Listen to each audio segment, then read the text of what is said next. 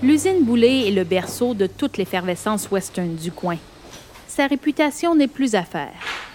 Première compagnie à produire des bottes de cow-boy au Canada, elle est encore aujourd'hui la plus importante usine de bottes de cow-boy au pays. Les bottes fabriquées à Saint-Tite sont vendues dans plus de 15 pays et sont reconnues par les cow-boys de partout. Elles sont durables et confortables. L'usine Boulet est aussi le dernier témoin d'un héritage industriel important de Saint-Tite, comme le rappelle André Léveillé, ancien maire de Saint-Tite et fondateur du Festival Western. Tous les jours à Saint-Tite, des tailleurs, des couturières, des montages de pantoufles. Il y avait, euh, disons, 23 usines de, différents produits.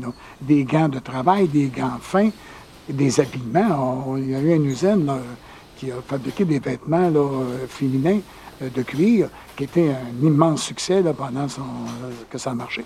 malheureusement, ce marché-là est tombé à cause du marché asiatique.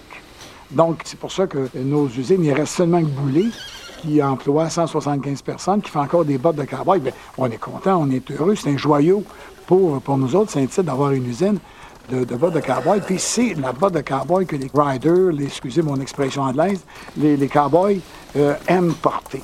Ils sont fiers de porter une botte boulet parce que 85% de la production de boulet est dans l'Ouest canadien et américain. Donc, euh, c'est là qu'ils sont vraiment des cowboys. Et puis, c'est la première qualité. Il y en a qui disaient ça que c'était la Cadillac des bottes de cowboy.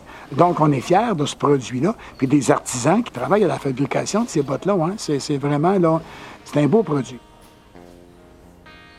De passage à Saint-Tite, notre cowboy n'a pu s'empêcher de vouloir mettre la main sur une nouvelle paire de bottes, de quoi repartir vêtu de neuf vers sa nouvelle aventure.